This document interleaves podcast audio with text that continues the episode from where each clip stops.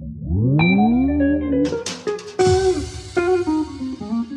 Друзья, всем огромный привет, кто сегодня подключился на открытую запись подкаста «Смерть на все случаи жизни». Сегодня мы в таком необычном формате и говорим о ритуальной сфере. У меня в гостях организатор похорон и кремации в городе Москва и Московской области, доула смерти, блогер Стеблева Татьяна Борисовна. Тань, привет. Привет. Очень рада с тобой встретиться, познакомиться. Читаю твой блог, подписана на него, с удовольствием смотрю все посты. Очень интересно пишешь.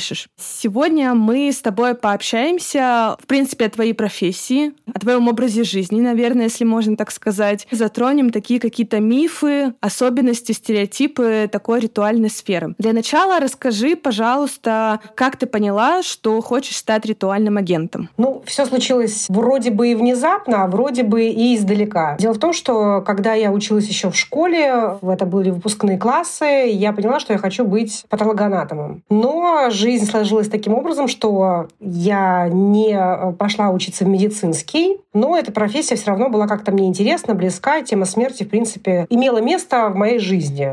Страха у меня к ней не было, но интерес был. Гораздо позже получилось так, что мой муж начал работать в этой ритуальной сфере благодаря тому, что у меня есть друг, который с женой также работает э, в этой сфере. Благодаря им, соответственно, Алексей, мой муж, начал работать организатором похорон. И я присоединилась к нему гораздо позже. Работаю я в этой сфере последние два года. До этого я помогала мужу документально, то есть вела бухгалтерию, иногда помогала с оформлением документов, но взаимодействовать именно с заказчиками начала два года назад. И видя ту пользу, которую я приношу людям, видя их реакцию на наши действия, видя положительные отзывы и вот реально могу сказать, что радость в глазах у людей, я поняла, что это мое призвание. Мне нравится моя работа и нравится тот результат, который у меня получается. Супер. Это очень на самом деле круто, когда ты находишь действительно то, что тебе нравится, какое-то вот такое, да, твое, по сути, призвание. И не зря у тебя в профиле стоит э, надпись, что ты жена ритуального агента. Но по факту тоже делаешь эту же работу. Ну, по сути, получается так. Ну да, почему именно жена ритуального агента. Дело в том, что когда я начала вести блог, я не знала до конца, буду ли я активно принимать участие в работе. Но с течением времени поняла, что да, мне нужно больше брать работу на себя. А люди, которые на меня подписываются в Инстаграме, видят меня там либо из ТикТока, многие хотят взаимодействовать именно со мной. Не просто потому, что там Леша плохой, нет, а потому что они меня уже знают, видят меня ежедневно, следят за нашей жизнью. Тоже бывает так, что встречаемся с кем-то из подписчиков в Инстаграме, нас приглашают, меня приглашают да, на встречу, потому что случилось горе. Такие ситуации, такое смятение происходит. Вроде бы человек тебя рад видеть, люди хотят обняться, и в то же время останавливает такой момент, э, что это печальное событие. И мы встретились по печальному поводу, но все равно приветливый момент, он остается. Это очень приятно в очередной раз чувствовать, когда это происходит. Ну и э, несмотря на то, что я являюсь э, действующим организатором похорон, я являюсь и женой ритуального агента. И эту сторону тоже прекрасно знаю, потому что работа накладывает свой отпечаток и на мою жизнь, и на жизнь мужа, и на всей нашей семьи, и наших друзей, потому что есть э, свои нюансы, от которых не уйти. Интересно, интересно тогда получается. А вообще, если говорить, кто такой ритуальный агент, да, что он вообще делает и когда к нему надо обращаться? Кто такой ритуальный агент? Это человек, который работает в ритуальной организации, либо работает в частном порядке и занимается организацией похорон либо кремации. Когда обращаются к ритуальному агенту? Как правило, у нас в стране в ритуальную организацию люди обращаются уже когда у них случилось э, горе в семье. Тоже бывает не всегда. Чаще ритуальные агенты сами находят э, людей, которым нужна такая помощь в организациях. Вот этот факт э, я считаю не совсем правильным. Все, что я сегодня буду рассказывать, это касается конкретно нашей специфики работы с мужем. Я уверена, что есть э, организации, которые работают по такому же принципу, но кого-то назвать конкретно я не могу, потому что я не искала да, таких людей, но я думаю, что они есть. Мы, например, считаем, что, во-первых, нужно, чтобы люди желательно, чтобы люди обращались в ритуальное агентство заблаговременно. Это облегчает и момент, э, когда наступает э, утрата, облегчает понимание процесса, что нужно делать. Люди более трезво могут смотреть на происходящую ситуацию. Люди, которые заблаговременно, в принципе, интересуются темой смерти и ритуальными агентствами в том числе, готовятся обычно те люди, которые понимают, что в их семье в ближайшее время произойдет горе, да, несчастье, у них частично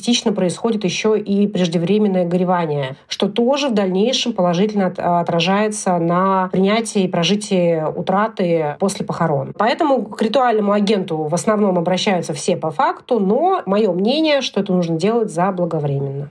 А насколько вообще заблаговременно? То есть, когда ты понимаешь, что, там, не знаю, у тебя какой-то близкий человек чем-то начинает болеть, например, да, и ты понимаешь, что его скоро не станет. Или вообще вот, как мы с тобой сейчас общаемся, да, люди, кому просто интересно пообщаться о теме смерти, то можно пойти и, собственно, тоже в этой сфере покопаться, что-то узнать. Как ты думаешь? Все верно, я с тобой согласна, потому что здесь э, нет каких-то рамок, потому что смерть — это такое действие, которое невозможно предсказать. Можно готовиться к смерти близкого близкого человека, который болеет э, смертельным заболеванием, но при этом может случиться несчастье с абсолютно здоровым членом семьи. Да? Поэтому к таким вопросам можно быть подготовленным заранее, но при этом понимать, что обратиться по этому контакту можно будет именно в момент э, необходимости. Почему я акцентирую внимание именно на заблаговременном интересе? Дело в том, что очень много людей в нашей стране считают, что у них нет права выбора, с кем сотрудничать из ритуальных агентств э, в момент, э, когда нужно заниматься организацией. И на самом деле это не так. Размышляя подобным образом, люди иногда делают, э, так скажем, вынужденный выбор в адрес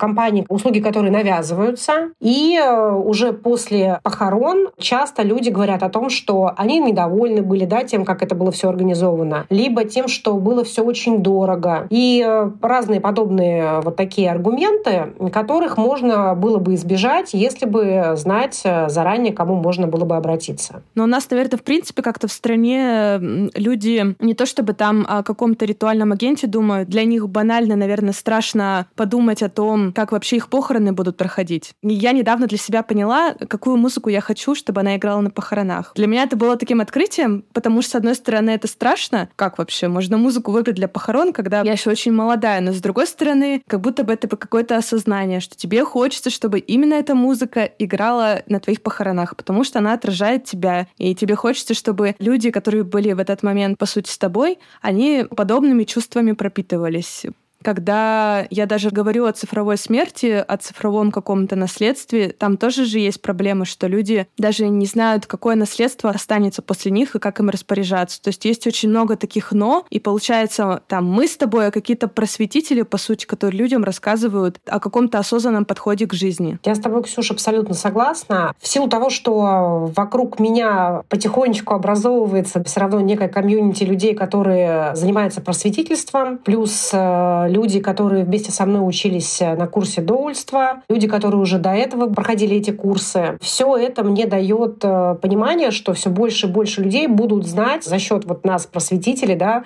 о том, что такие моменты очень важны и очень ценны. Ты правильно отметила, на мой взгляд, что выбранная, например, музыка для собственных похорон действительно передаст э, близким в момент утраты вот эту частичку тебя. И это будет очень ценно. А если возвращаться опять, да, к кто такой ритуальный агент? Где-то можно научиться быть ритуальным агентом? Есть ли какие-то курсы, какое-то обучение? Вообще, как обстоят дела с этим у нас в стране? Здесь э, все очень неоднозначно. Дело в том, что у нас в стране даже не существует, в принципе, профессии э, ритуального агента либо организатора похорон. Ее просто нет в реестре даже. Соответственно, у нас нет никаких вузов, которые бы занимались обучением людей на данную профессию. Как правило, когда человек устраивается в ритуальную организацию, организацию, он проходит какое-то обучение, а уже каково это обучение зависит непосредственно от организации, куда человек устроился. В силу того, что я не проходила никаких подобных обучений, я не могу судить, и мне сложно вообще говорить, э, как это происходит. Но есть один тоже такой момент. Мне часто задают в блоге вопрос, где можно отучиться вот на ритуального агента. И действительно есть э, организации, которые предлагают э, такое обучение. Предлагают даже корочки, и люди думают, что если они получат эту корочку, то это как будто как-то им поможет в работе. По факту, в силу того, что ритуальная сфера не подлежит лицензированию, нет необходимости получать лицензию на сферу деятельности, а достаточно просто зарегистрировать свою организацию в налоговой и платить налоги, и, соответственно, заполнять необходимые документы, то и нет необходимости проходить вот это вот э, обучение, получать вот эту корочку, которая, по сути, ничего не дает, а лишь повышает стоимость конечную для потребителя, потому что обучение и вот эти корочки, они платные, и, конечно же, конечная цена на товары и услуги должна оправдывать э, вот эти затраты на обучение своих сотрудников.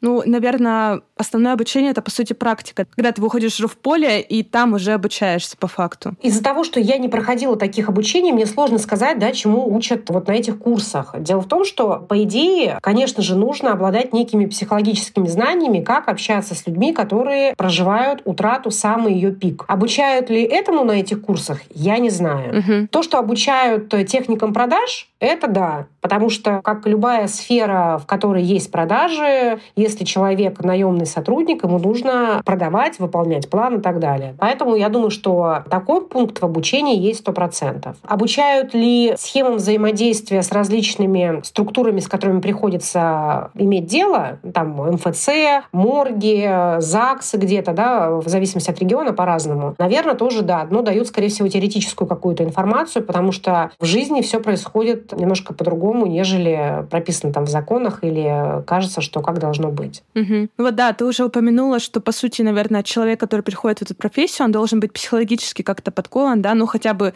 психологически устойчив, наверное. Какие еще качества ты считаешь важными для того, кто хочет стать ритуальным агентом? Я считаю, что самым важным является то, что человек должен понимать, зачем он пришел в эту профессию. Ну, не буду лукавить, все ходят на работу для того, чтобы зарабатывать деньги. Ну, это реальность жизни. Но если это единственная цель, то, скорее всего, никакого успеха ну, в этой профессии, да и в любой другой, наверное, достичь невозможно. Просто заработать денег, ну, в нашей сфере, мне кажется, с одной стороны, легко, да, потому что вот человек, который находится не совсем в трезвом состоянии из-за состояния утраты, и можно ему предлагать все, что угодно, а с другой стороны, ты же потом с этим живешь. В основном же люди все равно анализируют э, свои действия, что было у них за день и так далее. Поэтому готов ли человек брать брать на себя такую ответственность, когда пользуются э, состоянием родственников да, для повышения чека, а потом с этим живут. Вот тут, не знаю, это вопрос такой тонкий очень.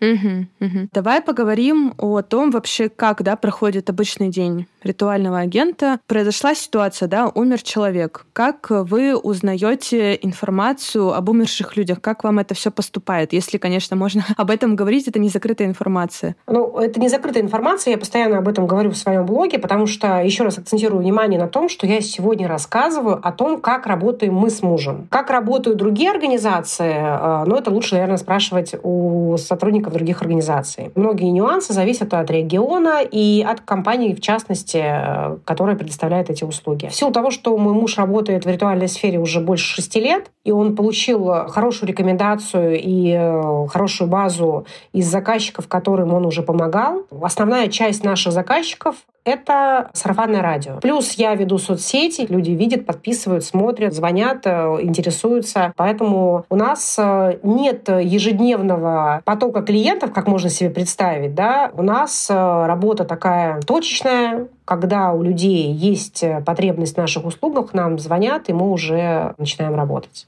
А кто звонит? Это родственники звонят или это организации какие-то? Нет, родственники. Родственники звонят, э, потому что у них случилось горе, и им нужна помощь. Либо, например, бывает так, что звонок поступает от э, людей, которым мы уже помогали, наши бывшие заказчики, и у их друзей, например, происходит э, ситуация, в которой нужно им помочь, и нам могут позвонить, спросить, готовы ли мы взять в работу, потому что мы работаем с мужем вдвоем, и ну, бывает такое, что нам нужно уместить наш рабочий график, те потребности людей, которые к нам обращаются. Как проходит вообще твой обычный день? Что ты делаешь? Очень э, Сложно сказать, что день обычный, потому что любое оформление, оно очень непредсказуемо. То есть ты можешь приехать в морг в надежде, что вот сейчас ты сдашь документы, подождешь там несколько часов и будет готова медицинская справка, а по факту все может обернуться четырехдневной ездой в различные инстанции для того, чтобы там подтвердить какие-то нюансы и только после этого получить медицинскую справку, а уже дальше гербовое свидетельство. Поэтому сказать, что есть какой-то шаблон, нет. Каждая ситуация реально может может э, отличаться от предыдущей. Бывают какие-то такие форс-мажоры, с которыми ты сталкиваешься впервые и решаешь их по ходу событий. Вот, допустим, получили медицинскую справку. Что делаете дальше? Если говорить вот уже о всех решенных вопросах, когда уже справка медицинская из морга на руках, у нас есть такая договоренность с каждыми заказчиками. Как только мы выполняем какое-то действие, мы информируем их об этом выполненном действии. Заказчики от нас получают фотографию медицинского свидетельства, потому что кто-то хочет увидеть причину смерти, да, которая иногда прописывается в справке. Кто-то просто хочет быть в курсе того, того, на каком этапе происходит организация. Поэтому мы всегда эту информацию людям даем. После получения медицинской справки мы уже получаем, если это Москва, то в МФЦ получаем гербовое свидетельство и справку на пособие. А если это Московская область, то тоже там в зависимости от э, города, так скажем, мы получаем это же гербовое свидетельство и справку на пособие либо в МФЦ, либо в ЗАГСе. Как вообще вы взаимодействуете с моргами, да, вот помимо того, что ты сказала, как-то еще взаимодействуете с ними в каких-то других моментах или только вот для получения, по сути, медицинской справки? Ну, помимо выдачи медицинского свидетельства о смерти, морг также занимается подготовкой тела к выдаче. То есть это платные и бесплатные услуги морга, которые мы оплачиваем вместо родственников, потому что мы занимаемся полностью организацией. Также мы назначаем время и дату выдачи тела из морга, планируем уже с родственниками похороны либо кремацию, информацию. Также мы взаимодействуем по передаче вещей для умершего, в который он будет э, одет э, в день похорон. И бывают, бывают, конечно, какие-то сторонние моменты. Это если есть у родственника какие-то особые пожелания. Но если нужна какая-то дополнительная аренда зала или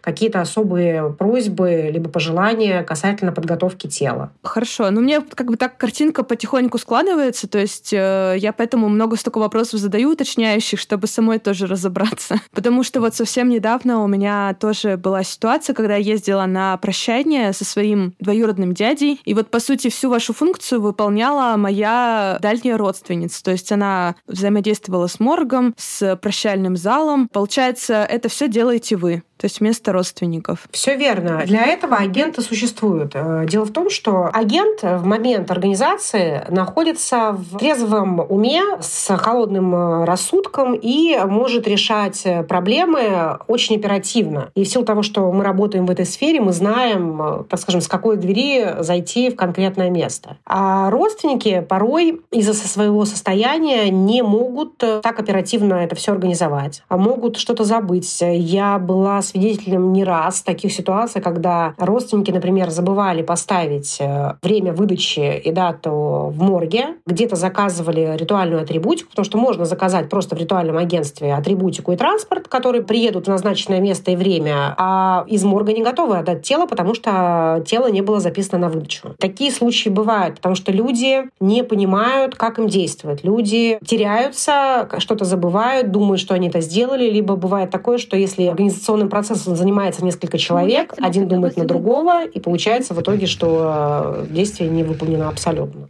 Ну, то есть к вам, по сути, обращаются, когда нужно полностью, да, отстраниться от этой всей организации, совершенно не думать об этом и просто полностью как бы погрузиться в прощание с человеком. Все верно. И а, еще такой момент. В зависимости еще от региона необходимость в ритуальном агенте иногда просто отсутствует. Потому что если город маленький, платить за услуги агента, они все равно уже платные. Порой людям нет смысла, потому что ну, это может находиться буквально в 10 минутах езды, а в Москве ситуация совершенно другая. Бывает ситуация, когда за день мы пересекаем Москву с одного конца на другой по несколько раз. Потому что иногда тела в морг направляют не согласно прописке, а совершенно по-другому, там, по внутреннему распределению. Например, человек умер на юге Москвы, родственники живут на западе, а тело находится на севере. И хорошо, если ты можешь быстро организовать этот процесс, а если нужно там задействовать, э, посетить еще там, например, собес, либо пенсионный фонд, который находится по месту прописки умершего, это просто получается езда, которая у меня бывает так, что занимает по 10 часов в день только езды. Поэтому в Москве услуги агента очень востребованы. Люди не тратят ни свое время, ни свои нервы. Я очень часто слышу от людей, которые приезжают в морг э, и сами занимаются организацией, что они не получают э, должного общения от э, сотрудников морга, например, да, потому что вот они сейчас в уязвимом состоянии, они хотят какого-то трепетного отношения, а получить его они не могут, потому что для сотрудников морга это ежедневная рутина, они себе иногда просто физически не могут позволить мягко разговаривать с родственниками. И родственники немножко находятся иногда в шоке от этого. А если воспользоваться услугами ритуального агента, люди себя ограждают вот от э, тех эмоций, которые могут дополнительно ухудшить состояние проживания утраты. Вот э, давай как раз ты подвела к вопросу, да, как вы работаете именно с родственниками умершего. То есть э, есть ли какие-то там тоже дополнительные услуги, или это просто уже на автомате происходит, да, что вы какую-то психологическую поддержку оказываете им? Ну, э, как таковой какой-то платной дополнительной услуги у нас по поддержке нет. Дело в том, что здесь уже, наверное, индивидуальный подход организаторов к своим заказчикам. В силу того, что мы работаем на сарафанное радио, наша основная задача — это выполнить выполнить свою работу хорошо, так, чтобы люди остались довольны и стоимостью, которую они оплачивают, и качеством услуги, и могли нас рекомендовать дальше. Поэтому у нас заинтересованность э, достаточно высокая в заказчиках, и, как это странно не звучало, рассчитана на долговременные отношения. Поэтому мы уделяем время заказчикам, общаемся с ними столько времени, сколько нужно. Понятно, что мы контролируем процесс, и если я понимаю, что мне нужно сейчас ехать э, в морг, да, срочно, то я корректно сообщаю об этом э, заказчикам и выполняю свою работу. Если у меня есть возможность э, побыть э, с людьми дать им возможность выговориться, я это делаю. После обучения на доулу смерти я поняла, что как раз-таки я и выполняла вот эту функцию доульскую во время общения с родственниками, когда мы обсуждали процесс погребения. Но на тот момент я не понимала, что это я за работу выполняю. Сейчас для меня есть вот полное понимание. И сейчас, после окончания курсов я стала предлагать своим э, заказчикам в случае необходимости уже после организационного процесса услуги доулы по гореванию. Люди понимают, что они могут ко мне обратиться не только за организацией процесса, но и за помощью в прожитии случившейся утраты. И давай тогда здесь, да, чтобы объяснить, наверное, слушателям, может быть, кто-то не сталкивался, наверное, с этим словосочетанием, кто такая вообще доула смерти. В последнее время я часто почему-то, я тоже подписана на некоторых девушек, которые тоже доула смерти. И недавно вышла статья или пару статей, где вас э, показывают немного в таком ключе, как будто бы как вы как рабыни какие-то. Очень негативный контекст. Я вчера буквально смотрела видео, репортаж э, «Москва-24», как раз там тоже рассказывали про доулу при родах, которая... И там было буквально полторы минуты посвящено доуле смерти. Ну, в таком хорошем ключе, но как раз все равно остался такой негативный. Вот э, ты как доула смерти настоящая, расскажи вот э, в таком позитивном ключе, да, кто вы такие, чем вы занимаетесь. Давай немножко тоже об этом поговорим и вернемся опять к ритуальным агентам. Хорошо. Почему несколько э, статей вышло с таким странным контекстом о том, что доула смерти — это рабыня? Дело в том, что изначально слово доула переводится как служанка. Служанка-рабыня — это женщины, которые помогали своим э, хозяйкам, так скажем, не только физически держать себя в порядке, но и психологически, э, являясь контейнером контейнером для выгрузки каких-то эмоций, событий, мыслей и так далее. Именно в этом контексте слово «доула» ну, такое и есть. Поэтому слово «рабыня» здесь э, не нужно воспринимать буквально, а это нужно воспринимать как исторический фактор. Ценность э, доульского подхода я оценила в полной мере во время учебы. Когда я узнала о том, что есть такая профессия, я поняла, насколько это хорошая профессия, очень полезная, и насколько мне хочется как раз обладать знаниями в этой сфере, чтобы иметь возможность их применять э, в своей деятельности. Дело в том, что во время работы организатором похорон я заметила несколько моментов, которые были связаны с э, состоянием людей вот в тяжелый в самый момент утраты. Когда ты не знаешь, как человеку помочь, а он от тебя реально ждет, да, вот этой помощи, это тяжело пережить. Ты все равно потом возвращаешься к этому и думаешь, а как бы я поступил, как вот я, может быть, что-то не то сказала, и нужно было сделать так или иначе. Поэтому я приняла решение, что я хочу отучиться на эту профессию и, в принципе, применять эти знания в работе. Основная суть доульского подхода заключается в том, что большинству горюющих людей необходимо пространство, куда люди могут э, разместить э, свои переживания. А я думаю, что ни для кого не секрет, что разделить э, счастье человека, твоего приятеля, либо там знакомого, либо близкого, это такая приятная ноша. А вот разделить тягостные минуты может не каждый. А если эта потребность у горюющего человека возникает буквально каждый час, каждую минуту и ежедневно, вынести это окружающим крайне сложно. А если речь идет о семье, где эту же утрату могли понести все члены семьи, здесь уже вообще говорить не о чем. Друзьям, как правило, хватает терпения на каких-то несколько дней, дальше у всех свои заботы, дела, и слушать это каждый день крайне тяжело. И я столкнулась с тем, что люди делились эм, такими переживаниями, что от них отвернулись э, друзья, кто-то перестал звонить и общаться, потому что ждут, э, когда горющий человек вернется в свое, ну, так скажем, нормальное состояние, то, как было раньше. Как раз Доула — это тот человек, который создает пространство, в котором горющий человек может разместить все свои переживания и мысли э, по этому поводу. Порой людям достаточно просто высказать то, что у них наболело. Это первая функция доульского подхода. Второй момент — это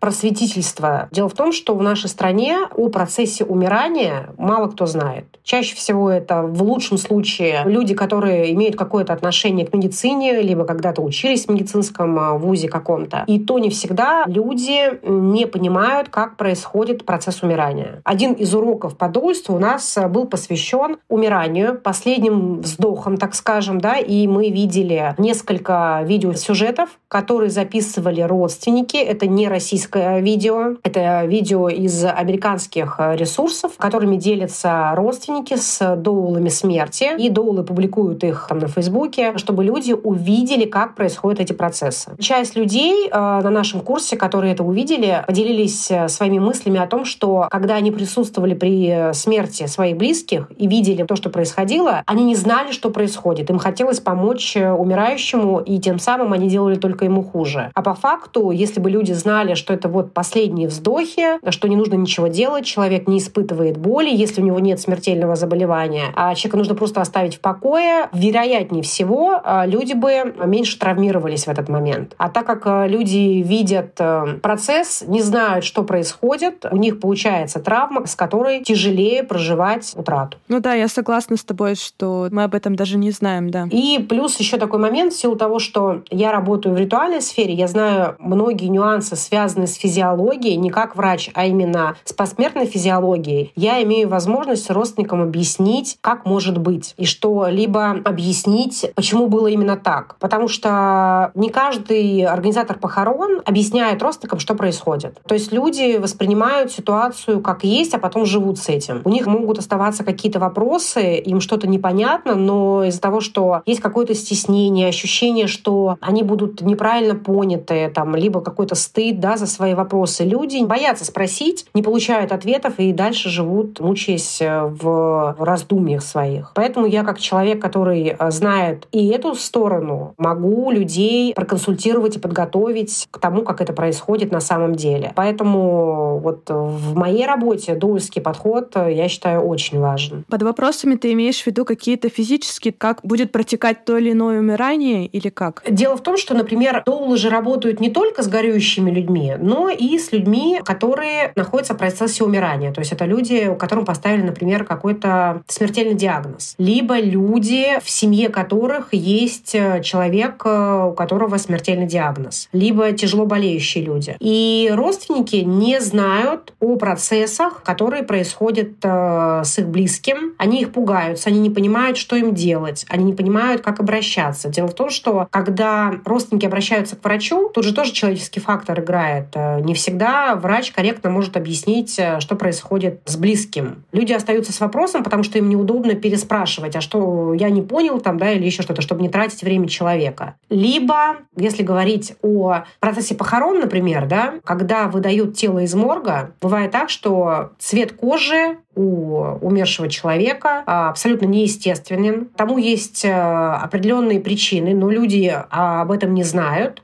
и мучаются потом в догадках, почему было именно так. Именно вот об этом я и говорю, что доула может нести просветительскую деятельность для людей, которые, в принципе, интересуются темой смерти, как заблаговременно, так уже и в процессе там, горевания. Да? И доула может дать ту информацию, которую человек ниоткуда не может э, получить. И человек может понимать, что он не будет э, осужден, что к его вопросу отнесутся абсолютно серьезно. Никто не будет э, над ним смеяться и и человек получит ответ э, и, возможно, успокоится. А вот если человек не доула смерти, да, но он какой-нибудь просто ритуальный специалист, то есть он иногда может э, ну, не ответить по факту. Ты просто говорила ранее, что человек может не получить какой-то ответ, потому что ритуальный специалист, ну, просто нет времени или там, это его рутина. Так и есть. Поэтому я и говорю, что это очень э, индивидуальный процесс. Как работает э, организатор похорон, все очень индивидуально. Кто-то пускается на самотек, а кто-то просто видя смятение людей может подойти и подсказать, почему так или иначе. Все равно, я сужу по себе, по своему мужу, мы же контролируем процесс. Мы же видим, видим реакцию людей. Если я вижу, что э, люди начинают э, там перешептываться, то есть что-то им непонятно, я всегда подойду, спрошу, что вас волнует, что бы вы хотели узнать. Это видно очень хорошо. Это часть моей работы. В этом заключается сервис, да, так скажем, объяснение людям э, того, что происходит, чтобы у людей не оставалось никаких вопросов после э, процесса похорон или кремации. И вот э, ты рассказываешь, да, что достаточно, получается, много даешь людям какой-то своей вот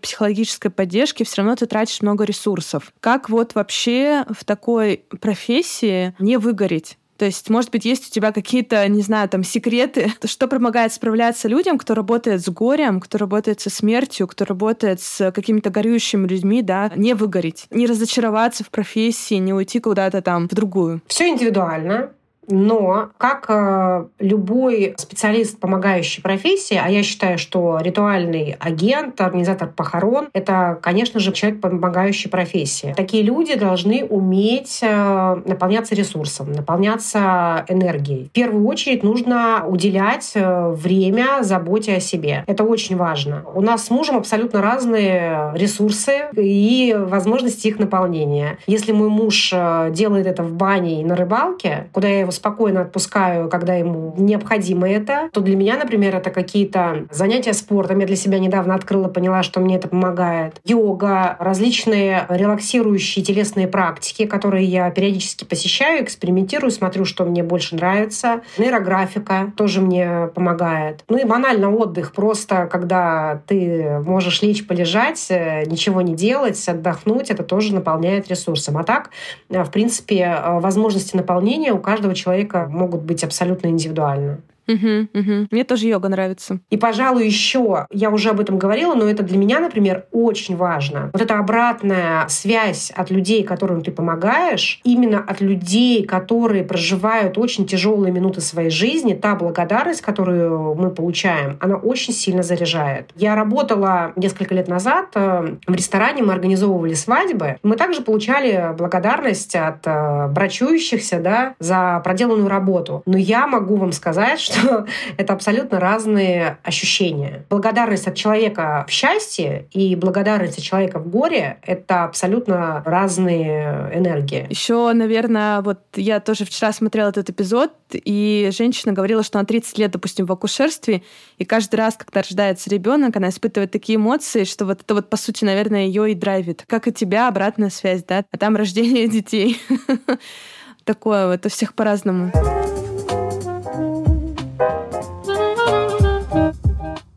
Хорошо, а давай поговорим о мифах, стереотипах, какие есть вообще в твоей сфере. Я тоже просмотрела интернет, посмотрела и твое видео. Вот мы с тобой, да, говорили, что ты участвовала в интервью. И вообще, что пишут, э, на самом деле у меня создалось три мифа, и давай мы их с тобой обсудим. Во-первых, я читала, что многие агенты запугивают клиентов, чтобы те дали больше денег. Сталкивалась ли ты с таким? И что вообще об этом думаешь? Насколько это проблема, и проблема ли это, и насколько она распространена? Дело в том, что я знаю, слышала о том, что некоторые агенты пытаются увеличить чек у родственников. Я знаю, что некоторые организации намеренно создают дефицит каких-то недорогих товаров, говоря, что их просто нет, и вынуждают родственников покупать э, какие-то более дорогостоящие. Я знаю, что в крупных организациях существует план продаж, который должны выполнять менеджеры для того, чтобы продолжать работать в этой организации. Но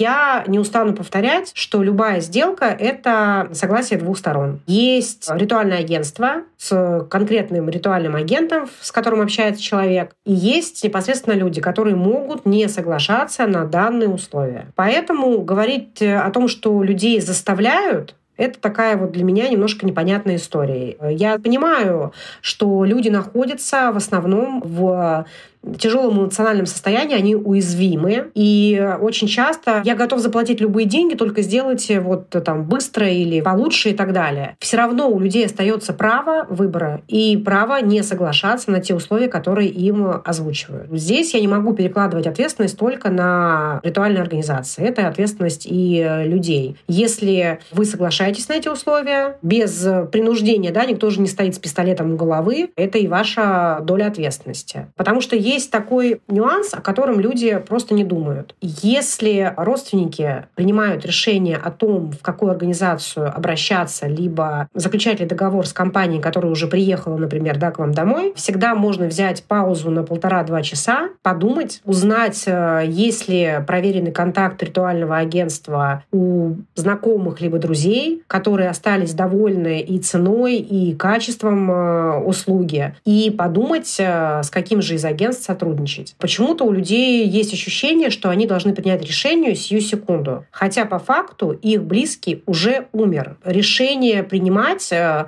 да, нужно достаточно быстро, но полтора-два часа роли не сыграют в этой ситуации. Поэтому право выбора всегда остается за родственниками, и степень ответственности тоже также ложится на них.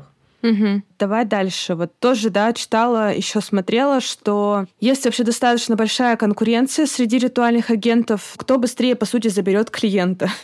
Это, наверное, говорит о какой-то коммерциализации сферы. Что тоже об этом сможешь сказать? Здесь э, тоже очень много зависит от региона, про который говорить. Раньше повсеместно по всей стране действительно было так, что к двери квартиры, где умер человек, э, выстраивалась там куча агентов, которые на перебой предлагали свои услуги. В Москве, например, сейчас последние два года такой ситуации просто нет она отсутствует, потому что всю информацию о э, умерших, можно так сказать, официально получает э, самая крупная московская компания, занимающаяся этой сферой деятельности. Такого уже потока людей возле дверей э, квартиры, где умер человек, уже нет. И также какой-то такой, наверное, общий вывод сделала, судя по тому, что есть в интернете, что вообще ритуальный агент — это какой-то обманщик, который хочет наживиться на чужом горе, но судя по тому, что ты рассказываешь, это совершенно не так. Хотя, может быть, тоже есть какие-то прецеденты, да, наверное, какие-то крупные компании, у кого там процент продаж, да, и, и что-то такое может быть. Хотя, наверное, это относится вот как раз-таки к первому мифу, стереотипу, и это тоже все про индивидуальность какую-то. Э, ты знаешь, что я хочу тебе сказать? Что очень часто бывает так, что когда наши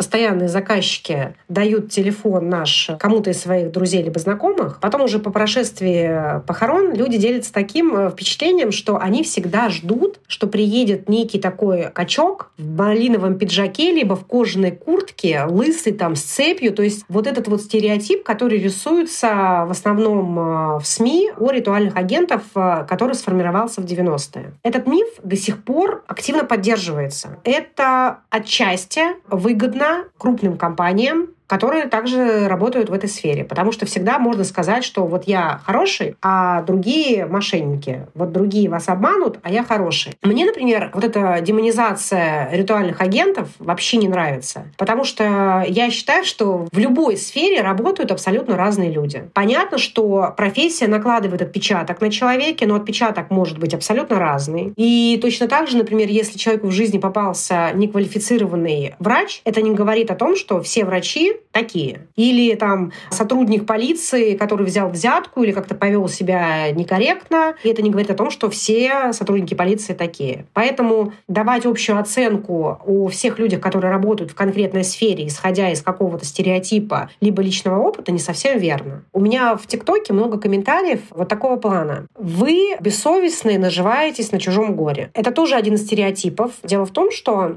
гроб даже в древние времена никогда не давался никому бесплатно, да, то есть его покупали. Женщинам, которые приходили омывать тело, либо читать э, псалтырь, им тоже платили за это деньги. То есть это, в принципе, такая же профессия, такая же работа, как абсолютно многие другие. И поэтому вот этот стереотип э, «вы работаете, зарабатываете на горе», э, он тоже для меня не совсем понятен. Почему тогда не предъявлять претензии владельцам магазинов продуктовых и говорить, что вы зарабатываете на голоде, да, ну, какая-то странная история. А владельцам аптек, что вы зарабатываете, ну, тоже как бы на, на здоровье, а это порой больше расходов приносит в жизни людей, нежели похороны. Поэтому вот такое вот отношение меня, например, тоже всегда обижает, так можно сказать. Все-таки э, у всех разные и ожидания от работы. Кто-то хочет действительно просто заработать денег, но, как я вижу по своему опыту, такие люди долго в этой сфере не работают, потому что просто морально не выдерживают то состояние, в котором приходится быть самому и видеть других людей и так далее. А те люди, которые все-таки понимают, что работа должна приносить еще и пользу, да, и какие-то человеческие факторы свои включать, э, те люди работают долго, и, соответственно, у них уже и жизненные принципы другие, да, и подход к работе другой. Поэтому, возможно, в крупных компаниях, например, очень часто происходит текучка, потому что, ну, есть несколько факторов. Это и план, и невозможность работать, кто-то не может выдержать э, видеть горе постоянное людское и так далее. Такой момент тоже есть. Да, спасибо большое, что как-то так подробно разъяснила. Какая-то, да, задача именно просветительская, переворачивать вот это вот представление, да, убирать эти стереотипы, показывать то, что на самом деле есть. Вот, конечно, это сложно, но со временем все равно у людей поменяется, мне кажется, отношение, потому что раз это все распространяется потихоньку, да, медленными шагами, но все равно когда-нибудь это случится. Будем надеяться.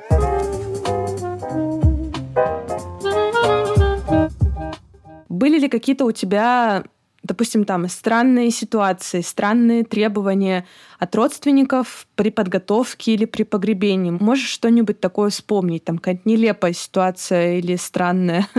Может быть, смешная какая-то была или что-нибудь такое? Вот по поводу каких-то необычных э, просьб, у нас в стране, наверное, это еще только все впереди. В основном сейчас э, люди все действуют, так скажем, по традиции. Одни похороны практически не отличаются от других. Все происходит одинаково. Чаще всего это все очень скомкано. Все молчат у гроба. Очень редко там кто-то может что-то сказать. И мне бы, например, вот наоборот хотелось, чтобы появлялись какие-то необычные э, запросы заказчиков, заказчиков, например, там, чтобы церемония проходила не в траурном зале морга, да, который вызывает удручающие только ощущения, а где-то в светлом помещении, где люди могут прийти, проститься, сказать какие-то теплые слова, выбрать не какой-то стандартный гроб, к которому все привыкли, да, а что-то необычное, потому что я вижу опыт организаторов э, похорон из других стран, когда люди выбирают, например, там гроб э, цвета которые они любят, да, э, для себя. Или э, какие-то памятные сувениры раздаются людям, которые пришли проститься. Ну, то есть какие-то вот такие очень теплые, важные моменты, которые оставляют э, приятный след в душе пришедших людей. И вот мне бы хотелось, чтобы такие вещи появлялись. Пока их, к сожалению, нет. Я даже думала об этом, что, например, вот была же сейчас череда смертей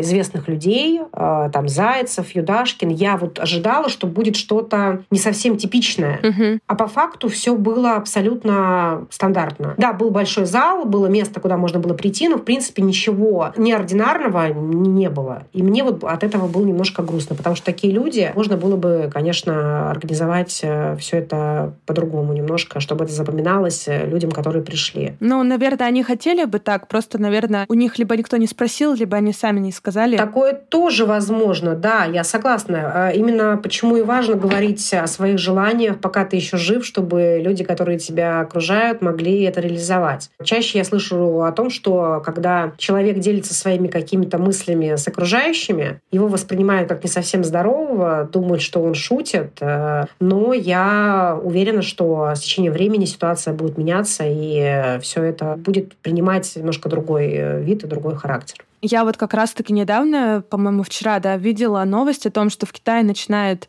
э, набирать популярность кремация. Порох развеивают в воду, что ли, или над водой, как-то вот так вот. Какие-то такие вот необычные формы, и то, что ты говоришь, что у нас этого нет. Здесь бы я хотела задать вопрос, а насколько вообще у нас кремация распространена? Были ли у тебя случаи, когда люди там просили кремацию или не сталкивалась с таким? Вообще, кремация — это очень распространенный вид погребения. Почему-то многим кажется, что это не популярная услуга. На самом деле это не так. С каждым годом э, все больше процент переваливает именно в пользу э, кремации. Для кого-то это фактор чуть менее затратный, для кого-то это волеизъявление. Все-таки все становятся старше, и больше людей, которые именно говорят о том, что они хотят э, быть кремированы. И, соответственно, их волю тоже выполняют. Также еще играет такой фактор, как захоронение. Например, существуют э, ограничения по санитарным нормам для захоронения гробом. И если люди хотят, э, чтобы все родственники были захоронены в одном месте на семейном участке, то иногда это невозможно осуществить э, если речь идет о похоронах. А вот э, захоронить урну здесь проблем нет, потому что санитарного срока на захоронение урны не существует. Мы, например, своим э, заказчикам всегда объясняем вообще все возможные варианты в их случае конкретном. Э, мы всегда ведем очень подробную беседу, выясняем, какое есть место, есть ли оно, что на этом участке находится, когда были последние захоронения и так далее, чтобы предложить человеку оптимально лучший вариант. Потому что порой бывает э, так, что мы предлагаем такие варианты, которые человек вообще не рассматривал. А по поводу вот этой тенденции из Китая, у нас э, была же заявлена услуга э, у нас в стране на одной из выставки в Новосибирске о том, что можно развеять прах э, в фейерверке. И эта новость была настолько негативно воспринята обществом, что как будто это какое-то кощунство или еще что-то. Хотя, в принципе, я вот сейчас слушаю различные книги, связанные там со смертельной тематикой, да, и сейчас у меня на прослушивании там тибетская книга мертвых, и там рассказывают о том, как поступали с телами умерших умерших в те времена. Прах либо тело предавалось и земле, и воздуху. И, в общем, это все абсолютно нормальный естественный процесс, и ничего в этом такого крамольного нет. И э, хочу рассказать о том, что часть праха Бориса Якушина, это первый директор Новосибирского крематория, его сын запустил в космос к орбите. То есть это вот тоже такое было, да, пожелание отца, и тоже, мне кажется, очень классная идея. Тоже у нас был запрос о том, что люди хотят сделать э, украшение с камнем из э, праха близкого, но в нашей стране, к сожалению, такая услуга не оказывается. Это можно сделать только через э, обращение в какие-то зарубежные компании. А так, мне кажется, это хорошая идея, почему нет. У меня был даже комментарий один в ТикТоке, что я не хочу, чтобы меня похоронили, хочу, чтобы из моего праха сделали украшение, и чтобы это стало первым вкладом в семейные ценности. Ну вот как-то так. И это как будто бы, как всегда, с тобой какая-то память, и да, это реально классно. Мне тоже нравится такая идея, но на самом деле я пока сама не думала, но что-то такое это действительно притягивает. Если говорить от какой-то конкретики, какие вообще цены есть в России на услуги ритуальных агентов? Как они вообще варьируются и от чего они зависят? По стране мне очень сложно говорить, потому что, вот, э, как я тебе говорила, что, например, в некоторых маленьких городах необходимость в ритуальном агенте просто отсутствует, да, как в организаторе процесса. Но обойтись без обращения в ритуальное агентство, в принципе, невозможно. Дело в том, что ритуальную атрибутику и транспорт необходимо заказать в компании, которая занимается официально предоставлением таких услуг и продажей, соответственно, таких товаров. Если говорить про Москву, например, необходимо предоставить документы, закрывающие с чеком, с перечнем э, товаров, которые были куплены, оформлены именно в ритуальной компании. Не имея этих документов, могут отказать в захоронении. Или, например, я вот тут недавно выяснила, что почему-то требуют э, в Московской области предоставления вот таких же документов э, при захоронении урны там, или для получения пособия. Угу. Поэтому обращаться в ритуальную компанию люди вынуждены ну, по-любому. Но по большому счету это правильно. Также мы же покупаем лекарства в аптеке, а не в пятерочке. Да? Также и здесь э, необходимую атрибутику и услуги оформлять нужно в ритуальной компании. Единых цен как на товары, так и на услуги не существует. Я думаю, что ни для кого не секрет, что в нашей стране нет органа, который регулирует цены на какие-либо товары или услуги в любой сфере. Соответственно, ценовая политика устанавливается непосредственно организацией. Как показывает наш опыт, чем крупнее компания, чем больше у компании расходов, тем выше прайс. Но мне кажется, это понятно и в любой другой сфере. А ритуальная сфера не исключение. Чем больше цепочка людей, с которыми ну, либо взаимодействуют точно, либо не очно, да, те же самые уборщицы, аренда зала, маркетинговые отдел и так далее, это все люди, а зарплаты которых ложатся в конечную стоимость для потребителя. Вот, об этом тоже нужно понимать и не забывать об этом. Если, например, мы сравниваем наши цены с ценами московской организации, там, самой крупной, которая в Москве работает, у нас э, цена практически в два раза ниже за ритуальные услуги, которые мы оказываем. Но качество и сервис у нас совершенно другой, потому что мы не работаем на поток, у нас индивидуальный подход. Но в силу того, что мы работаем вдвоем, у нас нет вот этой вот цепочки лишних людей да, и лишних расходов, мы можем себе позволить держать те цены, которые мы держим. И они нас устраивают, у наших заказчиков тоже. Поэтому говорить, сколько будет стоить, крайне сложно. Я часто получаю такой запрос, а сколько мне обойдутся похороны либо кремация. Это вопрос, на который действительно невозможно ответить сходу. Это не потому, что мы пытаемся там что-то в голове себе прикрутить. Абсолютно нет. Это зависит от многих очень факторов. Тот же самый, например, маршрут э, катафального транспорта может стоить разных денег в зависимости от того, куда поедет эта машина. Кому-то нужно просто привезти тело с гробом из морга на кладбище, а кому-то еще заехать в храм, а, либо там домой и так далее. То есть это понятно, что уже цена будет разная. Выбор э, тех же самых гробов от самых экономичных до самых дорогих, а я же не могу предугадать, что себе в голове нарисовал звонящий человек, да, или интересующийся, и угадать, какую цену мне ему озвучить. Люди часто любят говорить, сколько будет стоить под ключ. Вот это очень такая странная формулировка, которая взята из э, строительной сферы, хотя и там не существует, это просто такая условность. Очень сложно посчитать, очень сложно вот так вот сходу что-то озвучить. А в Москве тем более, потому что когда речь идет о захоронениях, например, да, помимо того, что нужно выкопать могилу, еще людям приходится оплачивать демонтаж на участке. Это временное устранение сооружений, которые есть вот на семейном захоронении. Это тоже стоит денег. А предугадать, как я могу, вот вообще не зная ситуации, сказать, во сколько обойдутся эти похороны человеку. Поэтому нужно по возможности интересоваться этим вопросом заранее. Еще на каком моменте хочу заострить внимание. Почему-то во многих организациях, и не только ритуальных, цена является секретом. Для меня это непонятно. Да, э, сказать конечную стоимость за пресловутый там под ключ э, кремацию либо похороны практически невозможно, но если человек э, дает какую-то конкретику, мы, например, всегда людям озвучиваем конкретные цены. Наши цены опубликованы и на сайте, и я всегда выставляю у нас в Инстаграме их, мы не скрываем, я раздаю брошюры, где все это распечатано. Но в очень многих компаниях это тайна. Приходите к нам, когда у вас случится горе. Ну, то есть для меня, например, это звонок. Наверное, нужно подумать, стоит ли туда идти. Понятно, что человек в горе отличается от трезвого человека, у которого еще все хорошо, и он рассуждает по-другому. Но повторяю, повторяю, повторяю, потому что считаю, в этом э, есть большая польза для людей, которые это слушают.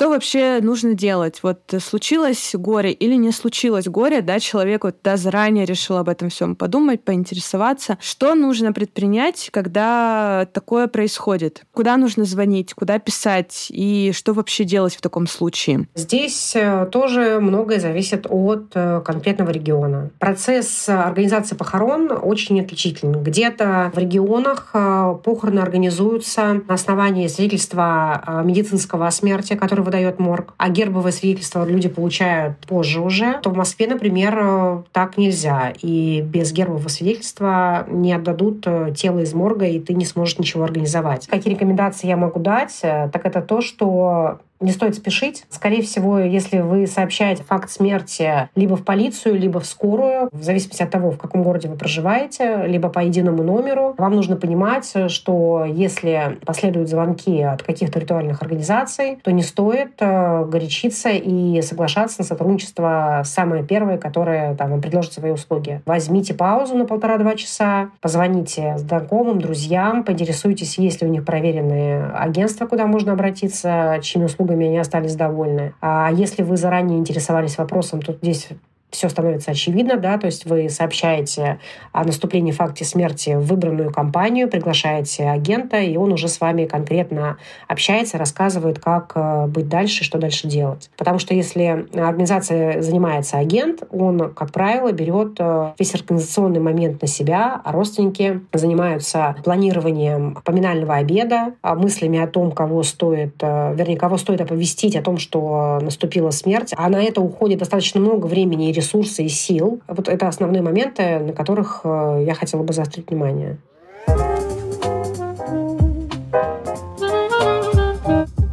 Ну и у меня, как обычно, у всех гостей в конце я провожу такой блиц-опрос. Можешь отвечать подробно, можешь кратко, да, как захочешь. Первый вопрос, что для тебя смерть? Для меня смерть — это естественный процесс, который неизбежен для каждого живущего человека.